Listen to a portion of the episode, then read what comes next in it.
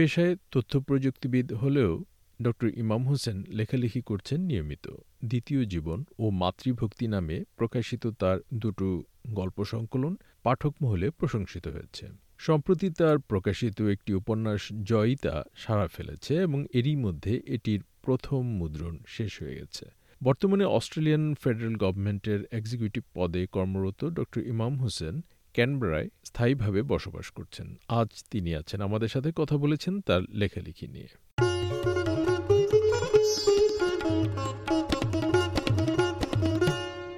Doctor ইমাম Hossain SBS বাংলায় আপনাকে স্বাগত। আমাকে ইনভাইট করার জন্য অসংখ্য ধন্যবাদ। তো প্রথমেই জানতে চাচ্ছি আপনার লেখালেখি বিষয়ে। আপনি কি ছোটবেলা থেকেই লিখছেন? আমি আসলে ছোটবেলা থেকে লিখছি না। তবে আমি ছোটবেলা থেকে অনেক পড়েছি। আমি প্রচুর, প্রচুর, প্রচুর বই পড়েছি এবং আমি শুধুমাত্র পড়াশোনার জন্য আমি সেই ছোটবেলা থেকেই শিশু একাডেমিতে বা পাবলিক লাইব্রেরিতে যে শিশু লাইব্রেরি সেকশনটা আছে সেখানেও চলে যেতাম। স্কুল ফাঁকি দিয়েও মাঝে, মাঝে চলে যেতাম। বই এবং পড়ার প্রতি খুব আগ্রহ ছিল। পত্রিকাটা খুব নিয়মিত পড়া হতো বাসা থেকেই এবং বাসায় বাবা কিছু সাহিত্য চর্চা বা কিছু পড়াশোনা করতেন বা বড় ভাই ছিলেন। তাদের থেকে দেখাদেখি অনেকই আ পড়তাম এবং একদম যে লিখতাম তা না, ছোটখাটো কিছু লেখা আমার দেয়ালিকা বা স্কুলে এসেছে বাট বলার মতো তেমন কিছু না। গল্প উপন্যাসে আপনি কি বিশেষ কোনো রীতি অনুসরণ করেন? যেমন আপনার গল্পের প্লট নির্বাচন বা চরিত্রগুলো নির্মাণ করতে কি নিয়ম অনুসরণ করেন? মজার কথা হচ্ছে আমি আসলে খুব স্ট্রাকচারড কোনো ফলো করি না, কোনো রীতি অনুসরণ করি না। আমার গল্পগুলো একেবারেই সাদামাটা, জীবন থেকে নেওয়া।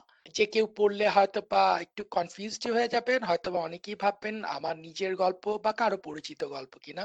এবং কেউ, কেউ হয়তো বা তার নিজের জীবনের সাথেও গল্পগুলো মিল পেয়ে থাকবেন। আমার খুব পজিটিভ দৃষ্টিভঙ্গি থেকেই গল্পগুলো লেখা এবং চরিত্রগুলো খুবই প্রাসঙ্গিক। আপনার লেখার বিষয়গুলো কি? আমি আমি আসলে একটা সত্যি সত্য কথা বলতে কি আমি আসলে একটা সামাজিক দায়বদ্ধতা থেকেই লেখাটা নিয়েছি। সো আর আমার লেখালেখিটাই অনেকটা অ্যাক্সিডেন্টালি বলা চলে। আমি লিখতে পারি এই জিনিসটা আমি আবিষ্কার করতে পারিনি। আমার নিজের ভালো লাগা লেখা বা শখের প্রতি সময় দেওয়ার খুব একটা সময় পাইনি। যখনই আমি নিজেকে একটু সেটেলড বা নিজেকে আমি যখন অবস্থায় নিয়ে আসতে পেরেছি তখনই আমি জানতে চাচ্ছিলাম যে আপনার লেখালেখির ক্ষেত্রে কি বিশেষ জনরা অনুসরণ করেন কিনা? আমি সামাজিক ইস্যুতেই বেশিরভাগ লেখা লিখি। লেখাগুলোকে প্রাঞ্জলভাবে উপস্থাপন করি এবং এর মাধ্যমে সমাজকে কিছু মেসেজ বা কিছু বার্তা দেওয়ার চেষ্টা করি। আমাদের সমাজে বিশেষ করে পিছিয়ে পড়া নারী সমাজ, কিশোরী এবং গ্রামীণ সমাজ ব্যবস্থায় বিভিন্ন ধরনের অনিয়ম অবাচার একই সাথে আমাদের দেশে বিভিন্ন ধরনের যে ধরনের সামাজিক ব্যাধিগুলো যেমন বিবাহ বহির্ভূত সম্পর্ক বা কালচারাল যে একটা বাংলাদেশী মূল্যবোধের যে অবক্ষয় বিশেষ করে তরুণ সমাজের বিভিন্ন ধরনের সমস্যা। এই জিনিসগুলো আমি গল্পের মাধ্যমে উপস্থাপন করার চেষ্টা করি। হয়তোবা ভার্সিটি লাইফের কারও জীবনের প্রেম প্রেম পরবর্তী বিরহ বা ভবিষ্যতে আবার পুনঃ দেখা, পুনর্মিলন এই টাইপের কিছু জটিল মনস্তাত্ত্বিক নিয়েও খুব সহজ সরলভাবে লেখার চেষ্টা করি।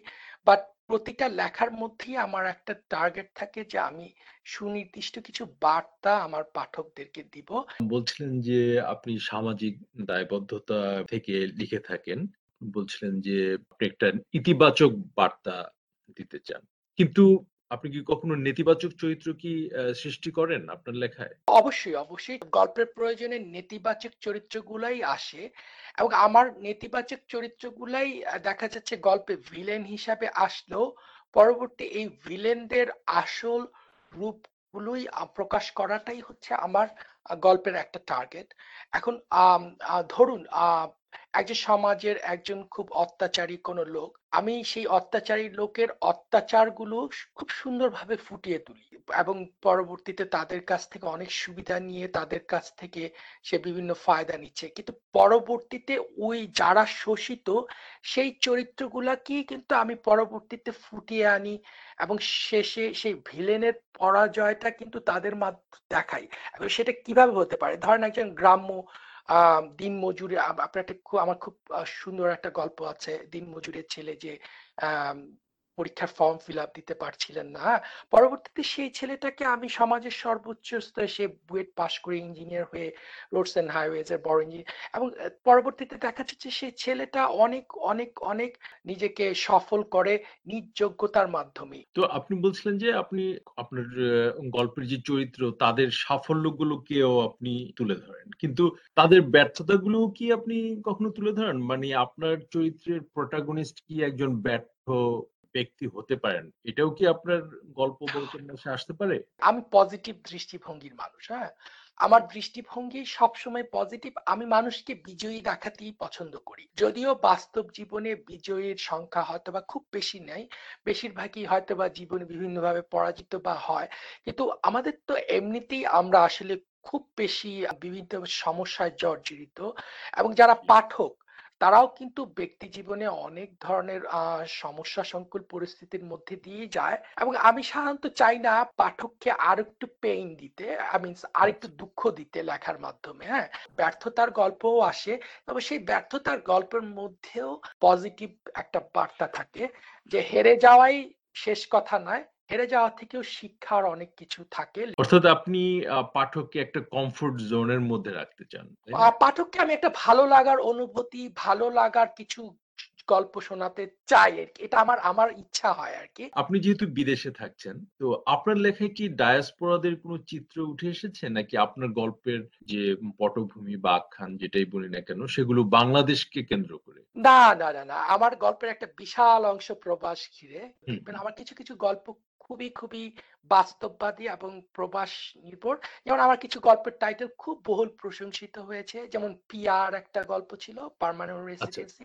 একটা ছেলের বাংলাদেশ থেকে খুব সাধারণ একটা পরিবারের ছেলে এদেশে এসে স্টুডেন্ট ভিসায় তার বিভিন্ন করুণ যে এক্সপেরিয়েন্স সেই করুণ এক্সপেরিয়েন্সের মাধ্যমে পরবর্তীতে পিয়ার পাওয়া বা তার বাংলাদেশে পরবর্তীতে বিয়ে গিয়ে বিয়ে সংক্রান্ত ঝামেলা মানুষ তখন সুসময়ে যখন তাকে বিভিন্নভাবে ব্যবহার করার চেষ্টা করে এবং সেখান থেকে সে বাংলাদেশ থেকে আবার পরবর্তী তার পছন্দ এবং সুচিন্তিত একটা পার্টনার নিয়ে আবার এই দেশে তার জীবন যুদ্ধে চলা তার তার একটা লাইফ সাইকেল নিয়ে আমার লেখায় গল্পটা কয়েক পড়বে বিশেষ কোন লেখক কি আপনাকে প্রভাবিত করে বা আপনার প্রিয় লেখক কারা? আমি যেমন সমরেশ মজুমদার পশ্চিম বাংলার একজন, খুব তার ভালো মানে একজন তার ফ্যান ছিলাম।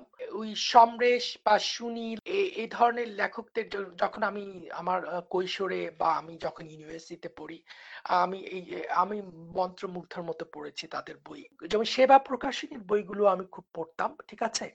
বিশেষ করে থ্রিলারগুলো আমি পড়তাম বা মাসুদ রানা টাইপের বইগুলো পড়তাম। আবার আমার গোয়েন্দা গল্পের প্রতি একটা বিশেষ আকর্ষণ ছিল হ্যাঁ?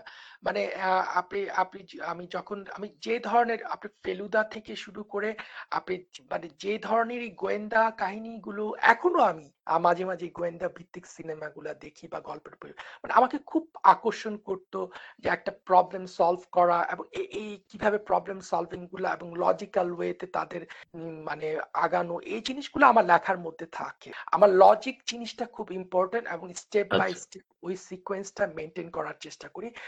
যার ফলে আমি মানে অনেক পাঠকেরই গল্পর ফিডব্যাক পাই যে হ্যাঁ আপনার গল্পের মধ্যে একটা ফ্লো থাকে এবং প্রতিটার সাথে যোগসূত্র এবং একটা বাস্তবতা তুলে ধরে। আমি আমি মানে হঠাৎ করে কোনো কিছু অলিক কিছু সলিউশন বা কিছু দেওয়ার পক্ষপাতি না বা এটা আমার গল্পে আচ্ছা। আসেও না হ্যাঁ। অবশ্যই অস্বীকার করার পর না আমরা হুমায়ুন আহমেদ জেনারেশনের লোক তারপরেও অনেক পড়েছি।